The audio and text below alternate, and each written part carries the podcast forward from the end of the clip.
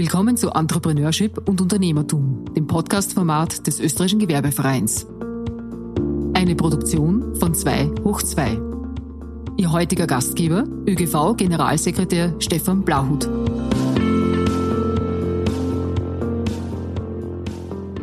Willkommen zu unserem zweiten Podcast. Ich freue mich sehr, heute Katharina van Zeller als Gast bei uns zu haben. Katharina hat vor fünf Jahren den Entschluss zur Selbstständigkeit gefasst und gemeinsam mit zwei Partnerinnen die IT-Recruiting-Firma Dreikreis gegründet. Bei Dreikreis füllte Katharina bisher neben der Geschäftsführung mehrere Rollen aus. Scrum Master, Key Account Managerin und war zuständig für Marketing, IT und Legal. Die letzten Monate war sie in Karenz mit ihrer ersten Tochter Sophia. In ihrer Freizeit engagiert sich Katharina in verschiedenen sozialen Projekten. Gerade eben im Sommer hat sie beim Team Österreich beim Schulstartpaket mitgemacht. Davor hat sie bei Sindbad als Hubleiterin tätig. Ebenso ist sie leidenschaftliche Musikerin, Karateka, ein Bücherwurm, was mich sehr freut, und liebt es, äh, Sprachen zu lernen. Das freut mich auch sehr. Wir könnten auf Englisch weitersprechen. Ähm, Katharina und ich, wir kennen uns hier, seit sie im ÖGV äh, sich stark engagiert. Daher sind wir in diesem Gespräch per Du. Gehen wir es an. Wo kommst du denn gerade her? Danke erstmal für die Einladung. Ich komme gerade aus Portugal. Mein Mann ist Portugiese. Und wir haben beschlossen, während seiner Karenz und meiner noch Karenz, drei Monate in Portugal mit seinen Eltern zu verbringen, da die durch Corona leider das Kind noch gar nicht kennenlernen konnten.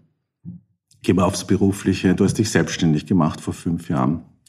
Ähm, der Entschluss, sich selbstständig zu machen, reift ja eine Zeit lang. Was waren denn dann so die ausschlaggebenden Gründe, dass du gesagt hast, so, jetzt mache ich selber?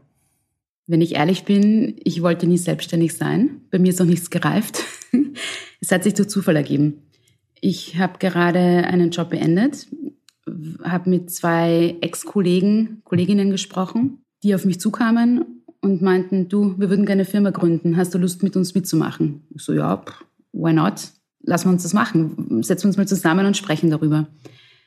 Das haben wir gemacht und zwei Monate später haben wir Dreikreis gegründet. Es kam also wirklich durch Zufall. Und äh, ein, ein Faible vorher für die IT-Branche war äh, bei dir gegeben?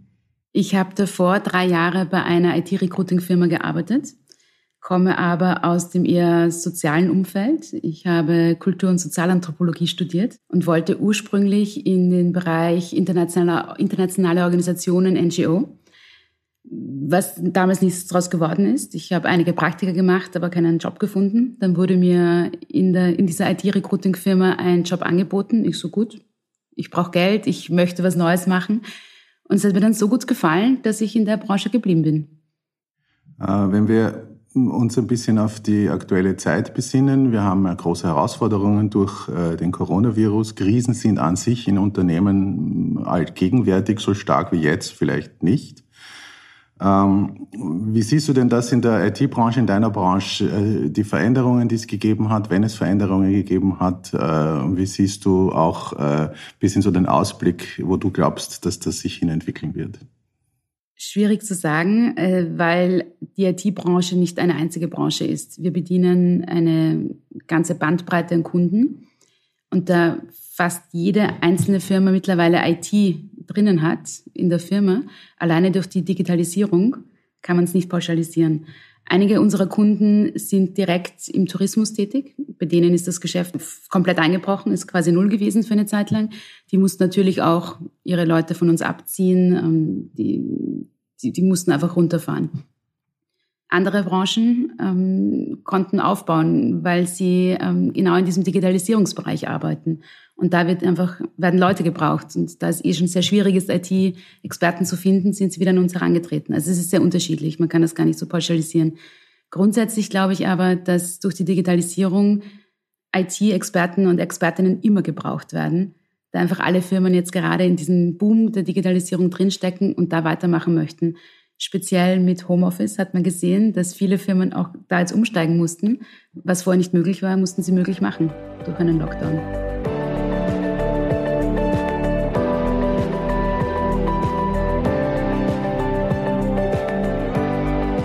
Webseite äh, steht, dass ihr überzeugte Anwender von Scrum seid. Was ist Scrum? Scrum kommt aus der, aus der IT, wird verwendet ähm, in der Entwicklung, ist eine Methode, um ähm, zu entwickeln, eine Management-Methode am Ende des Tages, wo man sich Ziele setzt und das gesamte Team setzt sich diese Ziele. Es ist auf eine Art basisdemokratisch aufgebaut. Das Team setzt sich die Ziele und versucht alles zu geben, um diese Ziele zu erreichen. Und wir haben das auf uns umgemünzt in die, ja, auf unser Geschäftsmodell. Wir setzen uns Jahresziele, wir brechen die runter auf Quartalsziele, dann auf Sprints, das nennt man Sprints, ähm, monatliche Sprints, können auch zweiwöchige Sprints sein, kommt dann drauf an, was Sinn macht. Vor allem, was wir machen, wir haben ein tägliches Stand-up. Dieses Stand-up hat eine Funktion, dass sich alle auskennen im Team wo stehen Sie gerade? Was für Tasks können Sie übernehmen heute? Ähm, was geht sich nicht aus, weil gerade vielleicht Meetings an dem Tag stattfinden und Sie gar nicht so viel Zeit haben. Dadurch kennt sich aber jeder aus im Team. Jeder weiß, wo jeder steht. Und das ist extremst praktisch. Außerdem gibt es Retrospektiven. Das heißt, nach so einem Sprint setzt man sich zusammen und überlegt, was ist gut gelaufen im letzten Monat, was ist nicht gut gelaufen, was möchte man beibehalten, was möchte man verbessern ähm, in, in die Richtung. Das heißt, wir übernehmen aus Scrum, aus dieser IT-Entwicklungsmethode, übernehmen wir die Agilität in unser Unternehmen, was uns sehr hilft, die Ziele im Auge zu behalten. Wir kontrollieren dadurch jeden Monat, wo wir gerade stehen und verlieren die Ziele nie aus den Augen. Es ist nicht am Ende des Jahres, dass wir uns denken, oh, wir wollten so und so viele Abschlüsse machen oder oh, wir wollten das und das erreichen, haben wir nicht erreicht, wie konnte das passieren? Wir wissen das einfach schon jeden Monat und können dadurch Ziele anpassen haben einfach immer eine Kontrollmöglichkeit in der Firma. Mit Scrum zu arbeiten heißt also, dass ihr ganz stark auf die persönlichen Kontakt setzt. Äh, Stand-up hast du gesagt, man trifft sich einmal in, in, äh, am Tag äh, zusammen. Worauf ich raus will, ist, ihr wart ja sicher auch in Homeoffice im, in, in Teil dieses Jahres. Wie ist denn das, wenn man sich zuerst im Büro trifft, das übt sozusagen, das macht, das verinnerlicht und dann nicht mehr zusammen ist. Wir können uns alle über digital zusammensetzen, aber was ist der Unterschied? Was sind deine Learnings dazu? Scrum kann man auch dezentral durchführen. Das hat nichts mit, ähm, mit Anwesenheit zu tun. Natürlich ist am besten alles in anwesend, ganz klar. In unserem Fall kann man es auch dezentral durchführen. Bei uns war immer schon ähm, die Regel, man kann arbeiten, wann man will, von wo man will. Das heißt, auch schon vor Corona war es bei uns üblich, dass Leute aus dem Homeoffice heraus gearbeitet haben, weil sie vielleicht einen Kundentermin um 10 hatten und direkt von zu Hause zum Kundentermin gefahren sind. Das heißt, wir haben bis jetzt unsere Stand-ups auch dezentral durchgeführt. Wer immer im Büro war, hat sich vor unser Scrum-Board gestellt. Die, die nicht anwesend waren, haben rein telefoniert und haben dann quasi daran teilgenommen. Und das haben wir dann im Homeoffice, als der Lockdown war, auch so durchgeführt. Wir haben dann über Teams ähm, uns alle eingewählt und einer hat das übernommen, hat gesagt, gut, wir gehen jetzt alle Positionen durch, wir besprechen jetzt gemeinsam, wie der Tag heute aussieht, wer wird was übernehmen, wie wird priorisiert. Es hat super funktioniert. Ähm, ich möchte nochmal zurück oder mich genauer darauf äh, konzentrieren. Covid-19 hat ja in vielen Betrieben ähm, die Art des Arbeitens äh, verändert. Wir sind da recht, wie soll ich sagen, hineingeworfen worden, geschleudert worden teilweise. Ich kenne ein paar Firmen, die äh, Homeoffice ausrollen wollten, nämlich so richtig geplant äh, äh, und das in diesem Sommer machen wollten. Das wurde dann etwas schneller erledigt. Ähm, spannend ist, war ja die Zeit im Sommer, wie wir dann wieder zurück in die Büros gekommen sind. Hat sich's verändert, wenn wir jetzt wieder zurück im Büro sind? Ist es jetzt anders, als es im Februar war, im Jänner war? Ähm, wie siehst du das? Wir sind schon, also obwohl wir vorher schon Homeoffice-Möglichkeit hatten, war es immer schön, dass wir uns gesehen haben im Büro. Ähm, am Anfang war noch Pflicht, also noch vor Corona, dass wir zweimal in der Woche alle gemeinsam da sind. Das haben wir dann irgendwann nicht mehr gebraucht als Pflicht, weil sowieso alle da waren. Oder die meisten. Das war natürlich dann im Lockdown nicht der Fall. Wir waren alle im Homeoffice. Natürlich geht die Kreativität und die Teamarbeit verloren. Es gab dann Probleme plötzlich wie, ich fühle mich so einsam, keiner meldet sich bei mir. Dann haben wir angerufen, betreut die Leute und gesagt, okay, rufst du auch mal jemand anderen an? Nein. Wir mussten quasi ihnen wieder beibringen, sich gegenseitig zu kontaktieren und nicht nur über den Tisch hinüber zu rufen, sondern auch wirklich miteinander zu sprechen. Bei uns kam es dann leider nie wirklich zu dieser Phase, dass die Leute wieder zurück ins Büro gekommen sind, aus unterschiedlichen Gründen. Wir haben Mitarbeiter, die ähm, kranke Eltern zu Hause haben, ähm, die Großeltern ähm, zu Hause haben oder in der Nähe haben, die sie besuchen wollten und eher gemeint haben, ich will vorsichtig bleiben, ich bleibe zu Hause. Deswegen kam es bei uns nie zu dieser Phase, wo wieder alle im Büro waren. Das so ab und zu zu Meetings, aber sonst nicht häufiger. Und bei diesen Meetings hat man dann aber schon gemerkt, dass es ihnen abgeht, mit den anderen in Kontakt zu treten und einfach diesen zwischenmenschlichen Kontakt zu haben, dass einfach jemand neben einem sitzt, dass man ihm ins Gesicht schauen kann. Das ist schon etwas anderes. Von dem her glaube ich schon, ähm, Homeoffice ist schön und gut und man kann sich oft sicher besser konzentrieren, weil man mehr Zeit hat, ähm, keinen Anfahrtsweg hat, vielleicht wenn jemand lange braucht. Sicher super, aber für dieses Zwischenmenschliche brauchen wir einfach auch Anwesenheit. Und ich glaube, das Beste ist eine Mischung, dass beides möglich ist am Ende des Tages.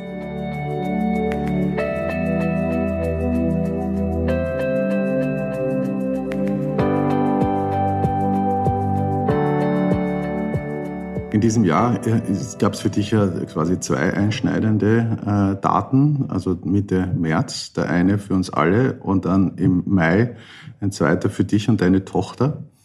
Ähm, ich gehe ganz bewusst auf das Thema äh, Frau, Kind, Beruf ein, nämlich als Unternehmerin. Weil als Unternehmerin kannst du dich ja ganz schlecht aus dem Unternehmen zack rausnehmen und es treiben lassen. Ähm, trotzdem bist du zu Hause und bist gefordert. Ähm, wie, wie hast du dich umgestellt und wie erlebst du das? Nämlich gerade aus der Perspektive, ich trage hier Verantwortung für meine Mitarbeiter und äh, fürs Unternehmen. Sobald ich schwanger geworden bin, habe ich mit meiner Partnerin gesprochen, ihr das erzählt und wir haben da schon begonnen anzusetzen, dass wir eine, einen guten Übergang schaffen, dass sie alleine die Geschäftsführung macht. Vorher haben wir es uns geteilt, jetzt hat sie, macht sie es alleine. Das war sehr gut. Wir haben mehrere Mitarbeiter an Bord geholt, die auch Tätigkeiten von mir ersetzen quasi, also die das jetzt übernommen haben. Ich bin mit dem Lockdown in Mutterschutz gegangen. Mir tat meine Partnerin sehr leid, dass ich da dann nicht mehr aktiv in der Firma war. Sie konnte mich aber jederzeit anrufen. Also es war immer klar, dass ich nicht aus der Welt bin. Ich bin nur zu Hause und dann bei einem, mit einem Kind. Das ist überhaupt kein Problem. Ich habe ihr auch gesagt, sie kann mich jederzeit anrufen. Vielleicht nicht am Tag der Geburt und drei Wochen bis zu drei Wochen später, aber sonst kann sie mich jeden Tag kontaktieren, zu jeder Tageszeit, falls irgendetwas ist. Das hat sie auch gemacht. Sie hat sich um alles Administrative gekümmert, sie hat sich sehr viel um die Mitarbeiter gekümmert. Und ich war immer im Hintergrund quasi und habe sie unterstützt. Ähm, wenn irgendwas nicht so gelaufen ist, sie einfach nur sich aussprechen wollte, konnte sie mich anrufen und wir waren in Kontakt. Ich habe mich aber bewusst zurückgehalten, damit ich nicht die Stimme aus dem Off bin. Ich wollte nicht aktiv mit drinnen sein, weil ich ja nicht dort vor Ort sitze. Ich kenne die Probleme nicht aktuell weil ich nicht vor Ort sitze. Ich bin nicht im operativen Gespr äh, Geschäft integriert oder, oder dabei. Deswegen war es mir besonders wichtig, sie, meine Partnerin zu unterstützen, ähm, sie moralisch zu unterstützen, mit der Strategie zu unterstützen, aber nicht die Stimme aus dem Off auf die Mitarbeiter zu sein. Das habe ich bis drei Wochen nach der Geburt ausgehalten, bis ich meine Partnerin angerufen habe und gesagt habe, du, ich brauche wieder Arbeit, bitte gib mir etwas. Daraufhin habe ich mir dann eine Woche später meine Handynummer zurückgeholt, meine E-Mail-Adresse wieder auf mich umgeleitet und auch den Mitarbeitern kommuniziert, dass ich arbeite, allerdings nur an Sachen, die nicht zeitkritisch sind. Also auch wieder im Hintergrund Sachen bearbeite. Und das war für alle okay, es haben alle verstanden. Sobald meine Kollegin auf, meine Partnerin auf Urlaub ist, übernehme ich. Das heißt, wenn Sie Fragen, Sorgen, Ängste haben, können Sie mich jederzeit kontaktieren. Sie können mich aber auch so kontaktieren, wenn Sie etwas brauchen. Wissen Sie, Sie können anrufen. Und ich glaube, das war ein guter Modus äh, Vivendi für alle. Du engagierst dich ja äh, quasi zeitlebens für soziale Projekte. Das scheint dir auch jetzt in der Karenzzeit ein ganz wichtiges Anliegen gewesen zu sein, weil du es eben machst. Ähm, jetzt in der normalen Zeit hast du das untergebracht, Unternehmen führen und da auch ein Engagement. Äh, und äh, denkst du, das weiterzuführen? Wie siehst du das? Ich habe das eigentlich immer gemacht, auch während ich die Firma aufgebaut habe ich finde es einfach wahnsinnig wichtig, wenn man selbst gut dasteht, dass man auch anderen hilft und das auch wieder zurückgibt der Gesellschaft. Ich habe nie in einer Firma oder für ein, für ein Sozialunternehmen ähm, Jahre über Jahre hinweg gearbeitet. Es hat sich immer ergeben, dass es Projekte waren oder ähm, kurze Zeit einfach, dass es möglich war, dass ich dort arbeiten konnte. Konnte dadurch aber sehr viele verschiedene Bereiche kennenlernen. Und das wiederum hat ja mich auch beeinflusst, wie ich mein Unternehmen führen möchte. Mm, jetzt über die Mutterschutz hinweg und auch Karenz hinweg war mir ganz klar, nur zu Hause sitzen und Windeln wechseln und stillen, das, das schaffe ich nicht, das bin nicht ich. Ich brauchte trotzdem eine Herausforderung und habe mich dann bei Team Österreich gemeldet und habe dieses Jahr im Sommer mit meiner Tochter, ich habe sie immer mitgehabt, das Schulstartpaket gemacht, ähm, das vom Roten Kreuz durchgeführt wird.